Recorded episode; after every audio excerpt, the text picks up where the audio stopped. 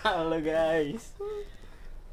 Balik lagi sama gua Samuel Detro dan kawan gua Ian Samuel Yan Samuel dan kawan gua lagi satu lagi Om Om. Mr. P. Mr. P. dia gelantungan dong gua sebenarnya lagi pusing nih Der. kenapa tuh Gue mikir Lu lagi pusing? Iya. Bukan tiap hari lu pusing, Jet. gue lagi pusing mikirin bentar lagi Natal. anjay Harus Pacar nggak ada. Pacar nggak ada ya. Anjay. Gandeng ke pesta Natal siapa ya? Gue juga bingung Natal itu apa ya kan? tapi emang lu Natalan gitu Natalan dong. lu Natalan Iya. Jadi sebenarnya eh, budaya budaya budaya Natal itu erat dengan keluarga gua. Dari kecil tuh udah sering kita melakukan eh, Natalan.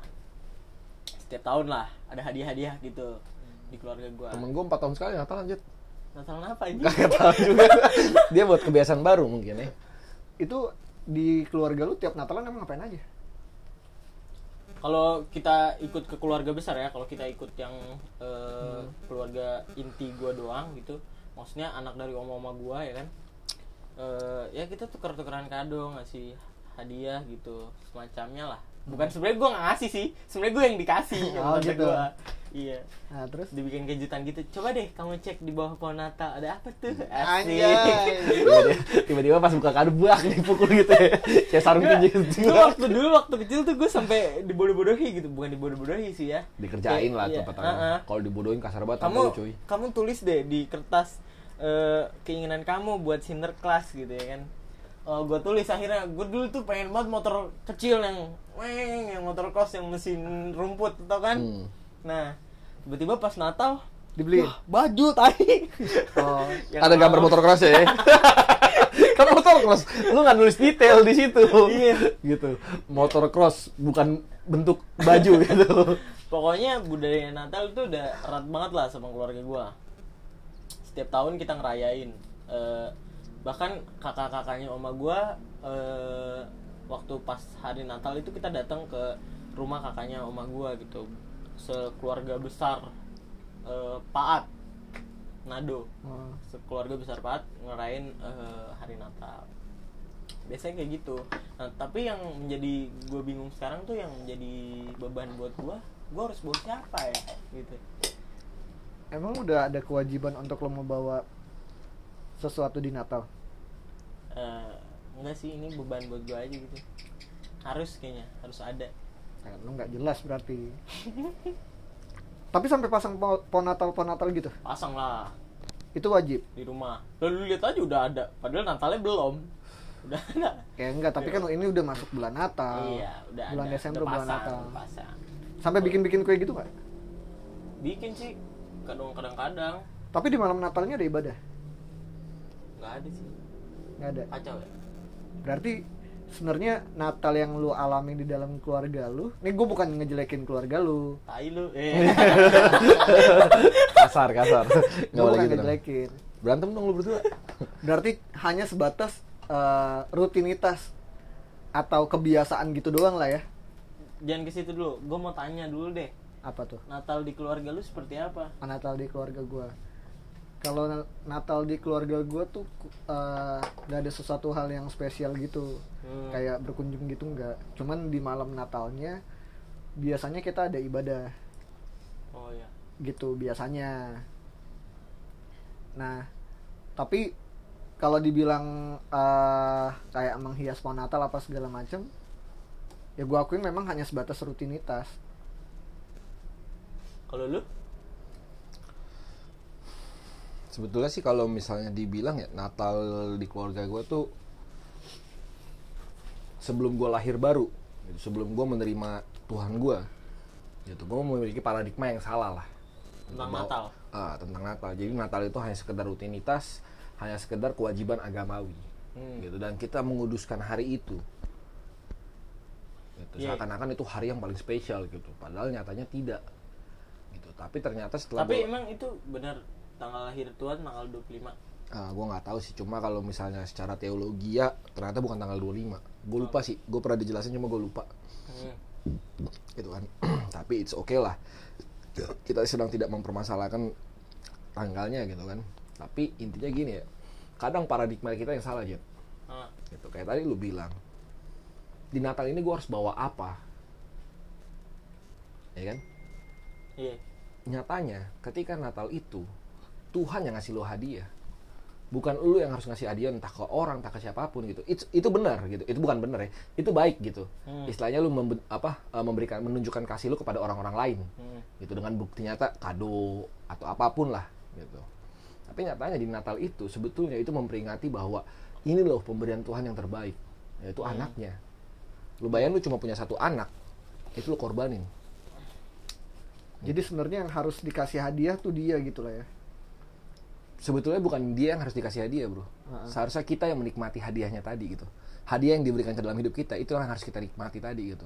Sebetulnya Natal itu pun kalau gue pribadi mengartikannya adalah Heeh. bagaimana caranya gue menikmati kehadiran dia gitu. Bukan lagi gue harus berjuang eh, untuk A B C D dan segala jenisnya gitu. Tapi untuk gue gimana caranya gue menikmatinya betul-betul menikmati kehadiran dia tadi. Tapi sebelumnya gue cuma mau bilang aja buat para pendengar eh, kita maksudnya ini opini dari kita masing-masing ya Iya. kita bebas beropini gitu bukannya kita nggak mau bukan kita ngejelekin opini mereka ya kan cuma ini opini dari kita aja kayak gitu tentang Natal Hmm. ini istilahnya pemahaman secara pribadi lah iya gitu lanjut Nah, terus kan lu tadi bagaimana kita menikmati. Nah, pertanyaannya caranya gimana kita menikmatinya? Caranya bagaimana kita menikmati Iya. Natal. Natal. Sebetulnya caranya sih sederhana bro. Gitu. Kita sadar aja dia hadir. Gitu dia hadir. Sosok ini hadir ini kalau di gua kan ya namanya Natal kan memperingati kelahiran Yesus Kristus ke dunia ini. Gitu. Eh, kelahirannya dia itu adalah pemberian Allah Bapa. Allah Bapa itulah pemberian terbesar Allah Bapa. Itulah bukti nyata kasih Allah Bapa di dalam hidup kita. Hmm. gitu. Caranya gimana kita ngebuktiin apa? Caranya gimana kita menikmati dia ya sebetulnya caranya sederhana gitu. Ketika kita merasakan damai sejahtera sukacita dan kebenaran kita sudah menghargai gitu kita sudah menikmati. Damai sejahtera itu apa sih gitu? Ketika ada orang-orang misalnya contoh kayak kita di tengah-tengah pandemi gitu kan. Tapi kita tetap ngerasa bahagia bahagia aja gitu. Kita nggak ngerasa ketakutan karena ada ada satu statement dia yang ditulis di dalam kasihnya yang sempurna ketakutan itu hilang. Gitu. Jadi caranya menikmati gimana? Ketika kita takut, kita bilang sama dia, Tuhan aku takut, gitu. Kan Tuhan sendiri yang janji Tuhan bahwa ketika aku takut, aku datang ke kasihmu, aku udah gak ketakutan lagi. Gue udah buktiin itu berkali-kali, bro. Contoh misalnya, di tengah-tengah pandemi kemarin, pandemi itu lagi bergejolak-gejolaknya, gue harus kayak suatu rumah sakit di Jakarta, yang itu adalah rumah sakit itu adalah eh, orang covid lah eh, penanganan covid bukan sarang bro Oh, iya. sarang seakan-akan lu buat covid itu tawon gitu kan bukan tawon dia cu gitu kan itu ngapain sih Ya udah ngomong aja. oh iya nah eh, ketika gue ketakutan gitu kan, ketika gue ketakutan di situ gue cuma bilang sama Tuhan gue Tuhan firmanmu yang berkata bahwa aku tidak perlu takut ter- terhadap penyakit sampar yang menyerang yang, yang apa yang yang menular. Tuhan Tuhan aku butuh damai sejahteramu. Aku mau mau masuk ke tempat di mana eh, di situ adalah penanganan covid. Gitu. Jujur sampai sekarang pun sebetulnya gue hidup tuh gara-gara dia gara-gara Tuhan gue gitu gue masuk ke sana dan sampai sekarang gue sehat itu sebetulnya karena dia gitu. Nah baik lagi tadi kalau lu bilang gimana caranya kita menikmati? Ya tadi kita terus bersyukur dengan firmannya dia. Karena gini ya teman-teman ya gue banyak ngeliat orang gue bukan temen lo bodoh amat ah. Gue banyak ngeliat orang gitu. Dia sangat-sangat sulit menang- menangkap firman Tuhan tadi. Dia sangat-sangat sulit menerima janji-janji Tuhan tadi berarti ketika kita bisa menerima janji Tuhan ketika kita bisa bersekutu dengan firman Tuhan sebetulnya kita sedang menikmati gitu. itulah anugerah terbesarnya dia tadi gitu. Anugerah terindah yang pernah aku milih Oh. Jadi bisa dikatakan Natal itu adalah momen di mana kita harusnya bersyukur. Ya bersyukur. Ya mem- memperingati kebersyukuran kita bahwa Tuhan telah menebus Eh, dosa kita. bukan. Ya Tuhan telah menebus. Itu itu betul Ta- tapi maksud gue di sini gue kaitkan dengan si Om. Janjinya dia itu ditepatin lewat eh, kelahiran anaknya. kedatangan anaknya gitu. Oh. kurang lebih kayak gitu kan. Hmm. kedatangan eh, Tuhan Yesus Kristus itu sendiri gitu kan di dalam dunia ini gitu. Di mana eh, dia aja rela gitu ya kan datang ke dunia gitu. Nah apalagi di masa-masa pandemi kayak gini ya janjinya tidak akan pernah berubah kurang lebih kayak gitu dong Hmm. Iya benar, gue setuju sama lu gitu. Janjinya nggak pernah berubah. Janjinya iya dan amin Hmm. gitu. Dia nggak akan pernah biarin anak-anaknya disakitin lah gitu. Andai kata ada yang sakit, andai kata ada anak-anaknya yang sakit atau yang tertular, gitu kan. Sebetulnya Tuhan pengen nyatain sesuatu, gitu. Karena kadang kala gitu, kita sebagai manusia ngerasa diri kita yang paling hebat, gitu. Kita lupa nih gitu. Ketika kita lagi hebat hebatnya gitu kita lupa sama Tuhan kita. Bahwa segala sesuatu yang kita miliki itu punya Tuhan. Itu dari Tuhan gitu asalnya dari Tuhan. Nah jadi eh, ketika ada orang-orang yang sakit atau ada orang-orang yang sedang lemah atau apa pun itulah gitu kan. Entah perco- entah cobaan entah pergumulan hidup gitu. Sebetulnya percayalah Tuhan ingin nunjukin kuasanya loh. Tuhan ingin nunjukin bahwa dia ada gitu. Bahwa dia nyata gitu nah balik lagi ke Natal tadi gitu kenapa sih Tuhan izinkan gitu kita semulu hampir seluruh dunia ya bukan bukan hampir seluruh dunia merayakan Natal gitu kenapa sih Tuhan izinin gue eh, tidak percaya namanya suatu kebetulan pasti segala sesuatu yang terjadi dalam hidup kita itu pasti ada rancangan yang indah dari Tuhannya tadi Gitu. Jadi kenapa Tuhan izinin tanggal setiap tanggal 25 seluruh dunia merayakan kelahiran Kristus. Gitu. Sebetulnya Tuhan pengen apa ya? Ngingetin kita. Gitu, ngingetin kita bahwa "Ih, aku itu ada loh. Yesus itu pernah hidup gitu. Yesus itu bukan pernah hidup, bahkan sampai sekarang dia hidup. Gitu. Ini loh hadiah terbesarku. Gitu. Jadi baik lagi ke Natal tadi gitu kan. Iya. Bukan lagi suatu rutinitas atau kegiatan menurut gua, tapi di situlah kita diingatkan Tuhan gitu secara global ya Tuhan ngingetin kita bahwa dia ada gitu. Jadi eh, buat orang-orang yang masih mikir eh, Natal itu kewajiban, kita bukan kita benarkan ya, kita memberi opini kita gitu ya kan, Eh, bahwa Natal itu sebenarnya bukan kewajiban buat lo ya kan, bahwa Natal itu sebenarnya eh, cara kita bersyukur akan kasih Tuhan eh, selama hidup kita, ya yang kan? istilahnya kasih Tuhan yang nyata lah dalam hidup Hmm. kita gitu. Tapi mungkin buat sebagian orang eh, Natal itu nggak belum tentu tentang cuma ke eh, apa? Gue mau ngomong apa lagi kan? Lu sehat. Nggak banyak masalah. Ini nih. Mungkin buat sebagian orang Natal itu bukan cuma tentang eh, berkumpul doang sama tentang eh, memberikan hadiah ya kan? Saling bertukar hadiah.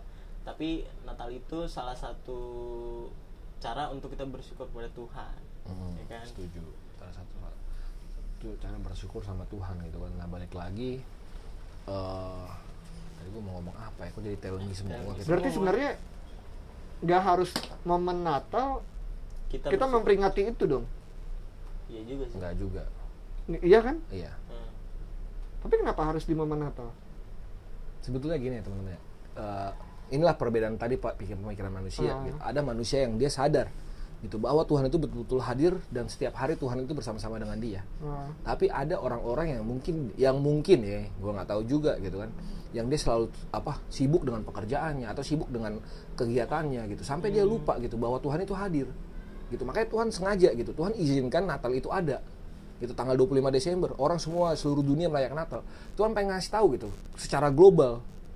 Tuhan pengen ngasih tahu secara global bahwa dia itu ada loh lu berhenti gitu maksudnya gitu lu iya makanya kita Berhenti libur kan kegiatan lu ya Nah, kan? makanya kita libur kan.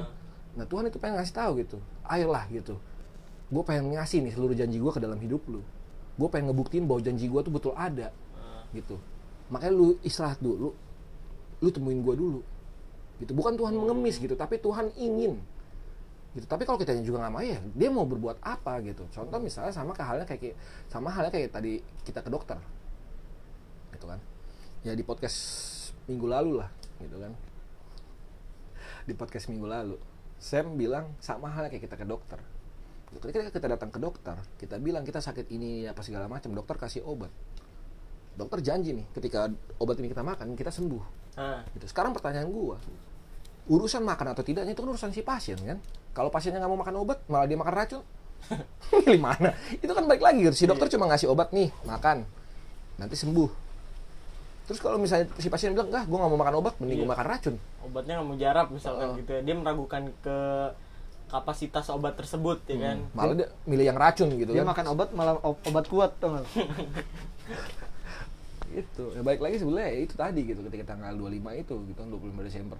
Tuhan izinkan untuk kita merayakan Natal sebetulnya itu sebuah suatu anugerah bagi kita gitu. Karena banyak orang-orang di luar sana yang kerjanya itu satu kali 24 jam kali 7, 7 hari gitu kan. Betul-betul nggak ada berhentinya gitu mesin aja mesti berhenti lu lu manusia lu gitu lu harus berhenti.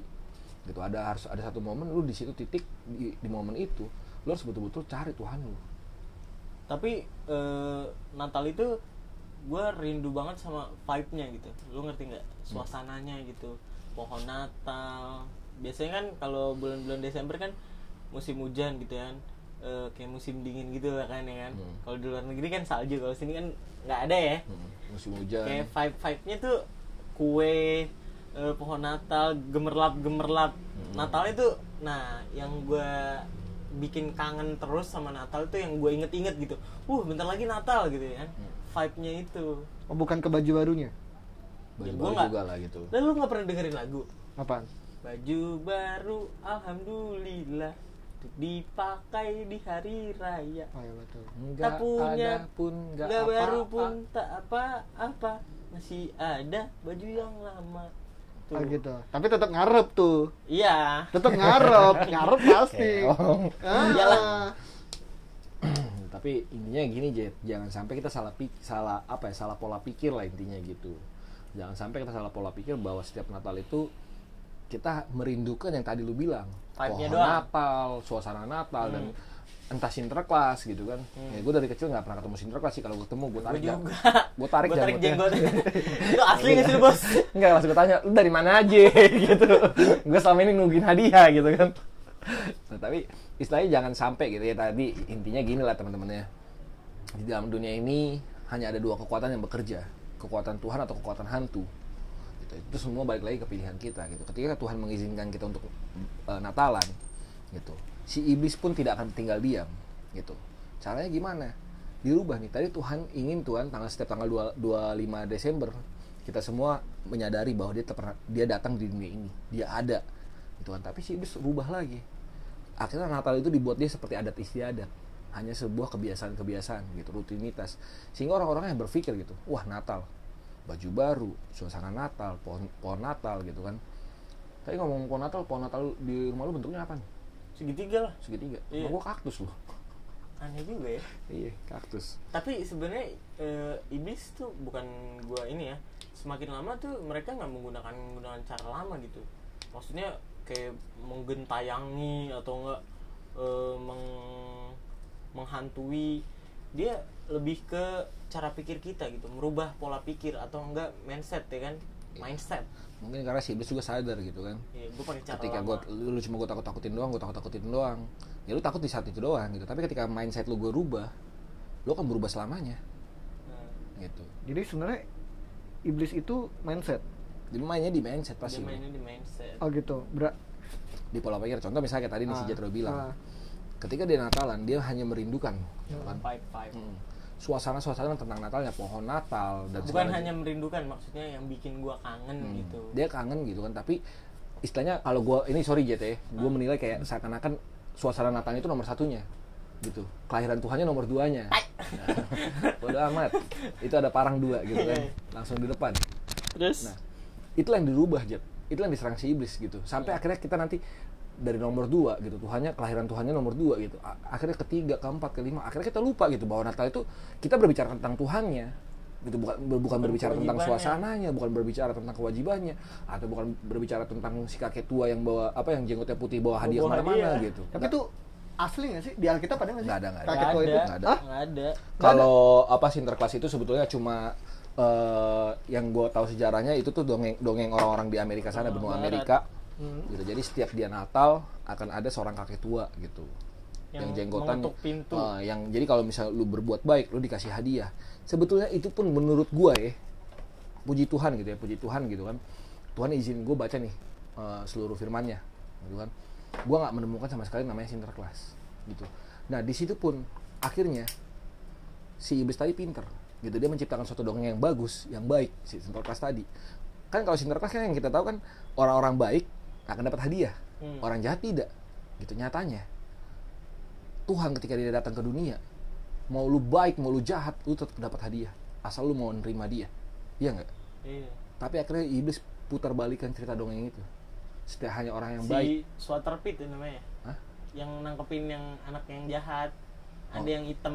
Masa lu nggak tahu sih? Gue taunya ini penjahat di film Home Alone soalnya gue kalau Natalan lagunya eh filmnya itu. Iya Home Alone. Iya bener juga sih. Iya kan? Hafal gua sampai 4 itu Home Alone 4 ya kan? Iya. udah udah lima.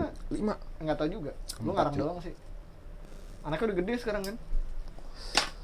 Iya yang terakhir anaknya dia juga tuh segede gua lah. Lupakan aja. Nggak penting ya untuk gua. Nggak penting. Nah maksud gue balik lagi gitu. Akhirnya dongeng-dongeng tadi lah yang kita yakini gitu. Ketika kita berbuat baik Tuhan pun baru baik sama kita. Ngaco kan ngaco ngaco. Nyatanya sih sebenarnya kita jahat pun Tuhan tetap baik. Mau bukti nyata. Lihat aja hujan. Orang jahat juga dapat hujan kan? Hmm. orang baik dapat hujan juga. Atau pernah nggak lu lihat misalnya di satu kota gitu kan ada orang baik sama orang jahat. Orang orang baiknya di hujan dapat hujan terus nih. Orang jahatnya ke mana-mana apa kering rontang terus. Nggak mungkin dong. Ya, kan? itu Hmm. kenyataannya gitu nah makanya baik lagi tadi Natal tadi intinya hanyalah seberapa lu sadar bahwa Kristus itu hadir dalam hidup kita jadi nggak enak gue kan. Tapi lu eh, dulu sempat terlena kan sebelum lu tahu kebenaran ini? Hmm. sempat terlena dengan eh, adanya Natal ya kan? Gimana dong? Ceritain dong. Dulu pas awal lu tahu ini mindset lu tentang Natal tuh kayak gimana? Pikiran lu tentang Natal. Bala dulu gue sebelum tahu kebenaran ya sebelum gue lahir baru gitu kan. Gue sempat berpikir Tuhan itu nggak ada sabar dulu. Mungkin pendengar ntar kepo. Kak lahir baru itu apa sih? Kak lahir baru apa sih? Lahir apa? Gitu. baru itu sebetulnya gini teman-teman ya gue tidak berbicara tentang apa eh, doktrin-doktrin agama Hmm. dogma-dogma agama atau apa pun yang agama Kristen ajarkan gitu. Gue pengen balik lagi karena gini ya teman-teman ya kalau kita misalnya contoh Samuel atau Jethro dan gua gitu kita berdebat tentang agama dan kita nggak memiliki dasar apa-apa. Ujung-ujungnya si Samuel hanya membawa ba- pakai kebenarannya Jethro pakai kebenarannya. Gue juga pakai kebenaran gua. Nggak akan pernah ketemu jalan tengah. Gitu. Hmm. karena contoh misalnya eh, di satu sisi sisi melihat angka 6 satu sisi Jethro ngeliat angka 9 dari dua sisi lu itu kan pasti benar dong. Karena 6 sama 9 itu sebetulnya cuma angka 6 yang dibalik jadi 9 9 dibalik jadi 6 jadi 69 enggak gitu jadi lu, lu kayak orang lu yang ngasih angkanya. Iya, itu jadi 69 oke lah gitu kan. Nah maksud gue gue balik lagi nih ke tentang kelahiran baru. Gue pengen kita teguh di dalam firman tadi gitu. Contoh misalnya di Yohanes 3 ayat 3 dasar tentang kelahiran baru. Di situ Tuhan berbicara sama eh, pemimpin agama Yahudi namanya Nikodemus gitu kan. Si Nikodemus bilang apa yang harus kulakukan supaya aku ketemu Tuhan? Tuhan Yesus jawab engkau sudah sebesar itu gitu. Maksudnya sebesar itu dalam artian eh, kuasanya gitu. Karena dia pemimpin agama Yahudi. Nanti baca aja di masing-masing Yohanes 3 gitu. Seluruhnya baca. Gitu. Nanti kalau misalnya memang ada pertanyaan-pertanyaan bisa nanti ke apa Instagram lu bro? Latihan sama. Ntar kita bikin nanti. fanbase gitu Lu? eh bukan fanbase. Ntar kita bikin Instagram khusus untuk nggak kita. usah nggak usah nggak usah bisa jadi bro bisa juga sih? Ayo untuk menampung semua pertanyaan marah-marah Oh, ya, mulu siapa tahu heran gue eh, ntar mereka mau nanya-nanya kan kita bisa bikin Oh, iya, question betul. and Ber- answer. berarti kita juga bisa ada segmen di mana eh, menjawab pertanyaan mereka semua. Ya atau menceritakan. Heeh. jadi misalkan dia punya kesaksian mau diceritakan tapi oh dia boleh. malu. Istilahnya kesaksian orang kita tampung Oh, gitu ah, Bener, bisa bener, juga setuju, dong berarti ah, bisa juga dong ya. nanti kita bacain gitu ya. Setuju Ah. setuju. Makasih teman-teman. Akhirnya kita dapat ide baru gitu kan podcast kita kan belum maju kok udah Oh, iya. hari nggak apa-apa Nggak apa-apa, namanya ya. kita kan punya Ah. mimpi. Iya kan? eh, atau nanti bisa chat ke si Jetro dulu untuk sementara waktu Iya. sampai kita punya fanbase gitu kan. Ah. Nah, baik lagi teman-teman gitu di situ ya di Yohanes 3 itu gitu kan. eh, si Nikodemus tanya sama Tuhan Yesus, apa yang harus kulakukan supaya aku bisa eh, tahu siapa itu Allahku? Tuhan Yesus cuma bilang, jika engkau tidak dilahirkan kembali, gitu. Gue seneng sama orang-orang yang dia mengartikan Alkitab dengan Alkitabnya lagi, gitu. Karena kalau Alkitab pakai logika, hancur tuh isinya tuh jadinya, jadi ngaco pasti, gitu kan. Nah, di situ dikatakan gitu, eh, gimana sih kalau misalnya tentang lahir baru? Gitu kan. Tuhan Yesus bilang lahir baru nggak mungkin dong. Umur umur gue udah 26 tahun gue masuk lagi ke perut ibu gue nggak mungkin dong ya Hmm. kan. Nah tapi yang Tuhan mau adalah kita lahir secara rohani kita secara roh kita kita lahir baru lagi gitu. Di Roma 10 ayat 17 di situ dikatakan gitu Eh, jika engkau percaya eh, jika engkau mengakui dengan mulut dan percaya dalam hatimu bahwa Yesus itu adalah Tuhan engkau sudah lahir kembali gitu. Jadi lahir baru itu apa kita secara pribadi gue mau secara pribadi bukan karena misalnya contoh kayak gue orang tua gue dulunya Kristen nenek kakek gue orang Kristen gitu. Gue lahir dari keluarga Kristen otomatis gue jadi orang Kristen gitu. Tuhan tidak pernah eh, membuat di firmannya seperti itu gitu. Kalau lu lahir dari keluarga Kristen lu anak Allah. Nggak nggak ada tulisannya seperti itu Kristen itu tidak menyelamatkan. Sorry gue harus dengan tegas gitu. Kalau misalnya memang ada yang protes ini kebenaran firmannya gitu.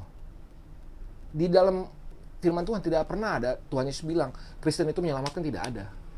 Gitu. Tapi firman Tuhan sendiri katakan Roma 10 ayat 17 jika engkau percaya eh, dengan mulut engkau mengaku dan dengan hati engkau percaya bahwa Yesus itu adalah Tuhan engkau diselamatkan. Jadi ketika kita lahir baru kita betul-betul menerima Yesus Kristus sebagai Tuhan dan Juru Selamat secara pribadi dalam hidup kita kita buka hati kita buat dia. Enggak tung tung tung tung tung tung tung orang asuhan sih bilangnya. ibaratnya gini ya gampangnya uh, uh, lahir baru itu bukan tentang lu dilahirkan kembali dalam masuk secara dalam, daging uh, secara, uh, daging, secara gitu. daging. Tapi secara pola pikir mindset lu diubahkan ya kan? Secara rohani dulu nah, iya, secara iya. roh. Iyalah anggaplah begitu gua ngomongnya. Mm.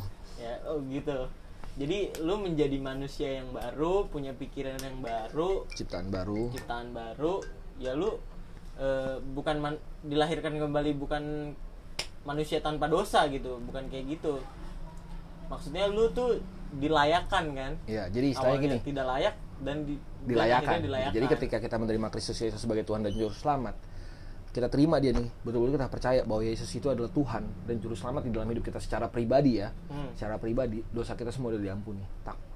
Karena karya Tuhan itu ya. Jadi ketika kita menerima Dia, Allah Bapa kita itu tidak lagi melihat siapa kitanya, tapi melihat Yesus di dalam hidup kita lagi. Seperti itulah kelahiran baru tadi. Uh, pukul nih. Oh, siap situ bro Biasa lah bro. lagi utang ya Bukan cu. jadi gue pernah dengar statement kayak yang eh, dosamu sudah diampuni saat engkau melakukan dan sebelumnya dan Sesudahnya. sesudahnya Jadi dosa yang diampuni itu eh, dosa dulu, sekarang, dan ke depannya. Hmm. Gitu. Kenapa gue bisa berstatement seperti itu? Gitu. Karena pengorbanan Yesus Kristus itu 2000 tahun lalu. Kecuali lu hidup 2500 tahun ya gitu ya. Mungkin bisa gitu kan. Nah, Hmm. Jadi kalau kita terima Yesus, kita lahir baru, dosa kita sudah diampuni. Bahkan yang akan datang sekalipun. Nah, gue berbicara seperti ini sebetulnya resiko sih gitu kan. Gue kayak mengatakan berarti kita bebas tuh berbuat dosa, orang udah diampunin semua. Iya. Nyatanya gini teman-teman, kalau lu betul-betul lahir baru, lu akan merasa apa ya? Merasa jijik ketika tahu, berbuat tahu dosa. diri gitu. lah semakin tahu diri Karena ketika lu menerima pengampunan, gitu, ketika lu menerima suatu kasih yang sebetulnya lu nggak layak, lu nggak akan pernah mau lagi berbuat dosa tadi, Hmm. Gitu. Nyatanya seperti itu teman-teman. Gitu. Jadi kalau misalnya ada orang bilang, ketika gue lahir baru, berarti gue bebas. bebas. berbuat dosa. Sebetulnya lu udah ngaco, Iya. gitu. Udah ngaco. Gue yakin ketika dia berani berkata seperti itu, dia belum merasakan namanya kasih Kristus tadi. Gitu. Jadi balik lagi ke soal Natal, Hmm. menurut teman-teman seberapa pentingnya Natal buat kita rayakan? kalau gue ya Tunggu tunggu, gue pengen apa ngejelasin dulu nih. Ah, ah. Gue pengen nge-clearin pertanyaan seberapa pentingnya kita merayakan kan Natal yang 25 Desember. Ah. Oh.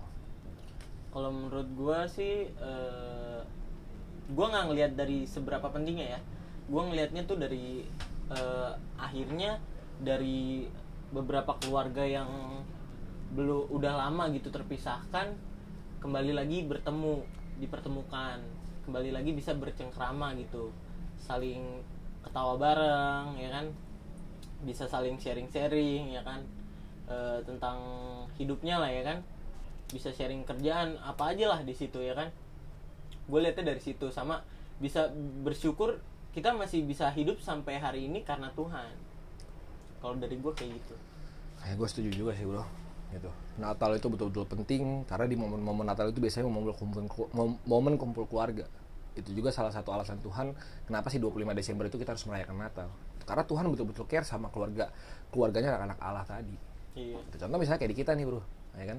Di apa? Di kom- komunitas sel kita gitu, komsel kita, kita kan eh, tanggal 23 nanti merayakan Natal kan, komsel sebekasi, gitu kan.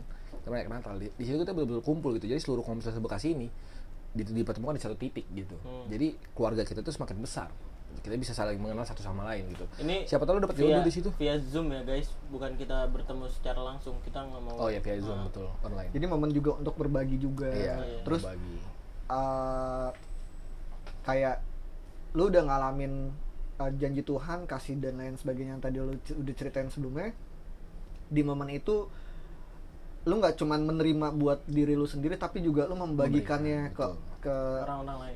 keluarga lu dan lain sebagainya tadi kan oh gitu. Terus bisa juga nggak? Natal itu uh, momen sebagai uh, pengingat. Pengingat kalau uh, kita itu udah menerima janjinya Tuhan. Mungkin kan tadi gue bilang berarti Natal itu nggak harus dirayakan setiap bulan Desember. Lu bilang bisa juga. Hmm. ya kan? Secara eh, maknanya pemaknaannya gitu Hmm. kan. Tetapi eh, mungkin di luar eh, bulan Desember atau di luar Natal kadang kita udah lupa nih akan makna itu. Terkikis lah. Hmm. ya kan ter- terkikis karena mungkin pekerjaan yang tadi lu bilang Kesibukan kita sekolah atau kuliah da- ya kesibukan dan lain sebagainya gitu. Nah di momen Natal itu adalah momen untuk kita mengingat juga. Hmm. bisa jadi gitu juga nggak bisa jadi dong. Karena istilahnya di momen Natal itu lu kayak di reminder lagi ah. bahwa Tuhan itu ada lu. Ah, gitu. Lu jangan sempat sempat sekali sekalinya lupain dia lagi. Gitu. Makanya ya balik lagi bro. Namanya manusia itu kan ada human errornya kan? Ada ngaco-ngaconya lah gitu. Iya, komputer Istilahnya- aja bisa ya kan. Hmm, 404 error gitu kan? Apalagi kita manusia gitu kan. kadang-kadang kita suka lupa gitu. Suka lupa dengan kehadirannya dia. Tapi sebenarnya kan eh, kita nggak ada yang tahu Tuhan lahirnya kapan. Di Alkitab kan ditulis kan Tuhan lahirnya kapan, bulannya apa, eh, dia lahir dia lahirnya kayak gimana sih ditulis kan? Dia lahirnya di eh, kandang Domba. Domba. Ya. Jadi eh, bulan Desember aja belum tentu kelahiran Tuhan ya kan?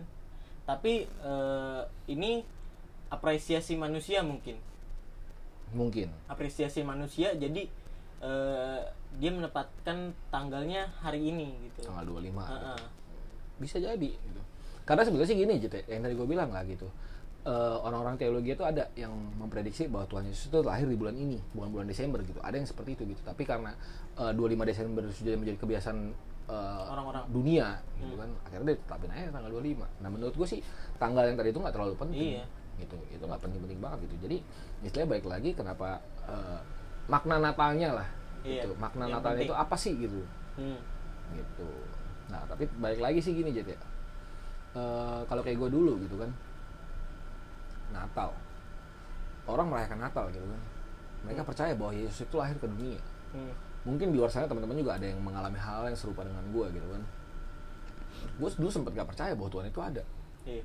gitu. karena dulu hidup gue kacau parah gitu Iya. kan Eh, apa sampai ada beberapa keluarga gue yang mengatakan gue tuh udah gak punya masa depan Hmm.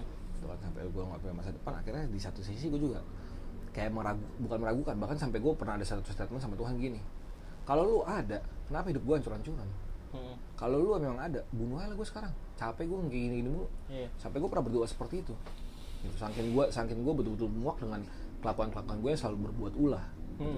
Dengan masalah-masalah gue yang paling banyak gitu entah gue berantem sama orang tua gue entah pokoknya kacau lah gitu kan intinya. Gitu kan. nah mungkin ada teman-teman juga di luar sana yang percaya nggak sih Yesus itu ada? Percaya nggak sih Tuhan itu ada? Menurut lu berdua Tuhan itu ada nggak? Ada lah. adalah alasan lu? Kenapa lu bisa percaya Tuhan itu ada? Lu juga nanti. Karena gue udah ngalamin. Yang gue cerita di podcast sebelumnya. Sebelumnya. Coba yang istilahnya yang sehari-hari lah gitu kan. Kalau yang lu alami itu kan gue yakin sih ya, kita mengalami Tuhan itu Berbeda-beda. pribadi lepas pribadi gitu kan kadang sesimpel gini sih ketika paling sering sih kayak misalkan di jalan belok kanan misalkan kayak gitu kan nah kadang oke gue ikut belok kanan kayak ada suara-suara gitu loh belok kanan ngasih tahu oh ternyata kalau gue lurus itu macet nah belok kanan kayak lancar lah gitu Ah, ya. lancar tapi agak jauh misalkan kayak gitu kayak gitu Hmm. eh kayak sesederhana itu atau kadang eh gue contoh misalkan kayak kunci hilang atau apa gitu kan. Tuan ini gimana sih? Gitu. Kok hilang? Gitu gitu kan. Terus kayak di tiba-tiba diingetin teng lu naruh di sini loh. Nah, kayak kayak gitu. Kadang sesi, sesimpel itu. Gitu. Kadang juga ya gue nanya atau bergumam gitu kayak tuan ini kok kayak gini? Ya, kadang nggak ada jawabannya juga. Hmm, gitu. Ya tapi bukan berarti dia nggak ada. hmm, gitu sih cuman ya bener kayak di lagu tepat pada waktunya hmm. itu aja sih menurut gue kalau lu Kalau gue sih eh, ini pembuktian kan, lu mau nanya pembuktian. istilahnya gini lah. eh, apa yang mau ngebuat lu percaya bahwa Tuhan itu ada? Hmm. Jadi kalau dari gua mungkin eh, dia secara fisik nggak kelihatan, tapi secara eh, maksudnya di dalam diri gua gitu, dia hadirnya di dalam diri gua gitu, di hal yang sepele, yang kecil-kecil aja, maksudnya kayak gua bangun tidur deh.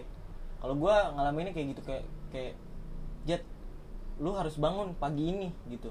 Pagi ini lu harus bangun karena ada hal yang harus lu kerjain. Lu harus bangun pagi.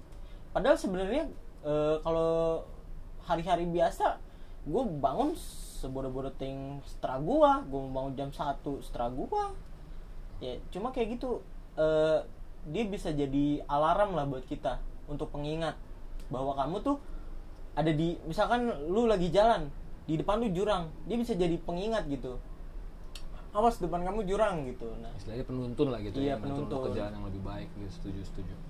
Ya. Bener sih teman-teman. Jadi balik lagi untuk teman-teman yang di luar sana gitu yang masih bertanya, Tuhan itu ada atau enggak nggak sih? Gitu. Tadi balik lagi kalau lu mau merasakan Tuhan, kelahiran baru tadi. hmm. Itu yang pertama sih menurut gua. Gitu. Nah, tapi kalau misalnya lu masih bertanya juga, bener nggak sih Tuhan itu ada? Gitu kan. Itu sama halnya seperti ini sih menurut gua. Gitu. Menurut lu, eh, kebetulan gua orang hukum nih. Menurut lu orang hukum itu ada nggak? ada Ada. Hmm. Gitu kan. Tapi kalau misalnya nih kan banyak orang bertanya, kalau Tuhan itu ada, kenapa masih banyak uh, kejahatan, Kejahatan. atau apa segala jenisnya? Gitu. karena Tuhan mengizinkan ada kejahatan Hmm, setuju. Tapi balik lagi gini, Jet. Sama halnya seperti hukum itu ada atau enggak? Nah, Gitu. Ada dong, ada gitu kan? Nah, balik lagi tapi sekarang pertanyaannya orang-orang orang-orangnya ini, untuk balik lagi ke manusianya gitu. Manusianya mau nggak mengikuti hukum ini? Hukum itu ada, tapi kenapa kejahatan itu masih ada? iya gitu kan berarti kan kita se- sebetulnya ketika ada kita ngeliat kejahatan hukum itu ada nggak sih gitu kan jadi kita bertanya seperti itu gitu kan nah tapi baik lagi ke manusianya gitu hukum ini itu ada tapi baik lagi ke manusianya mau manusianya mau nggak mengikuti hukum tadi hmm. Mau nggak menerima hukum tadi? Sama halnya seperti Tuhan gitu. Tuhan itu ada. Gitu. Tapi balik lagi ke manusianya. Manusianya mau nggak nyari Tuhannya? Padahal dia nggak kelihatan bilang. Heeh. Padahal hukum itu nggak kayak kelihatan kan? kayak kayak sederhananya kayak otak lah gitu. Lu ada otak lu? Ada. Bisa lu lihat gak nggak bisa. Bisa lu pegang nggak? Bisa nih. Itu pala lu jet otak di dalam dong. Nggak, sederhananya kayak gini. Kayak di dunia ini tuh semua udah disediakan. Lu mau ke jalan yang benar disediakan lu mau ke jalan yang Jelek eh, juga disediakan. jelek juga disediakan. Itu kembali lagi kepada individu masing-masing. Lu mau milih jalan yang mana nih? Setuju. Lu mau jalan yang jelek apa lu mau pilih jalan yang bagus? Setuju. Untuk mencapai tujuan lu. Mungkin jalan yang jelek itu menuju ke neraka atau enggak jalan yang bagus itu menuju surga, menuju surga. Betul.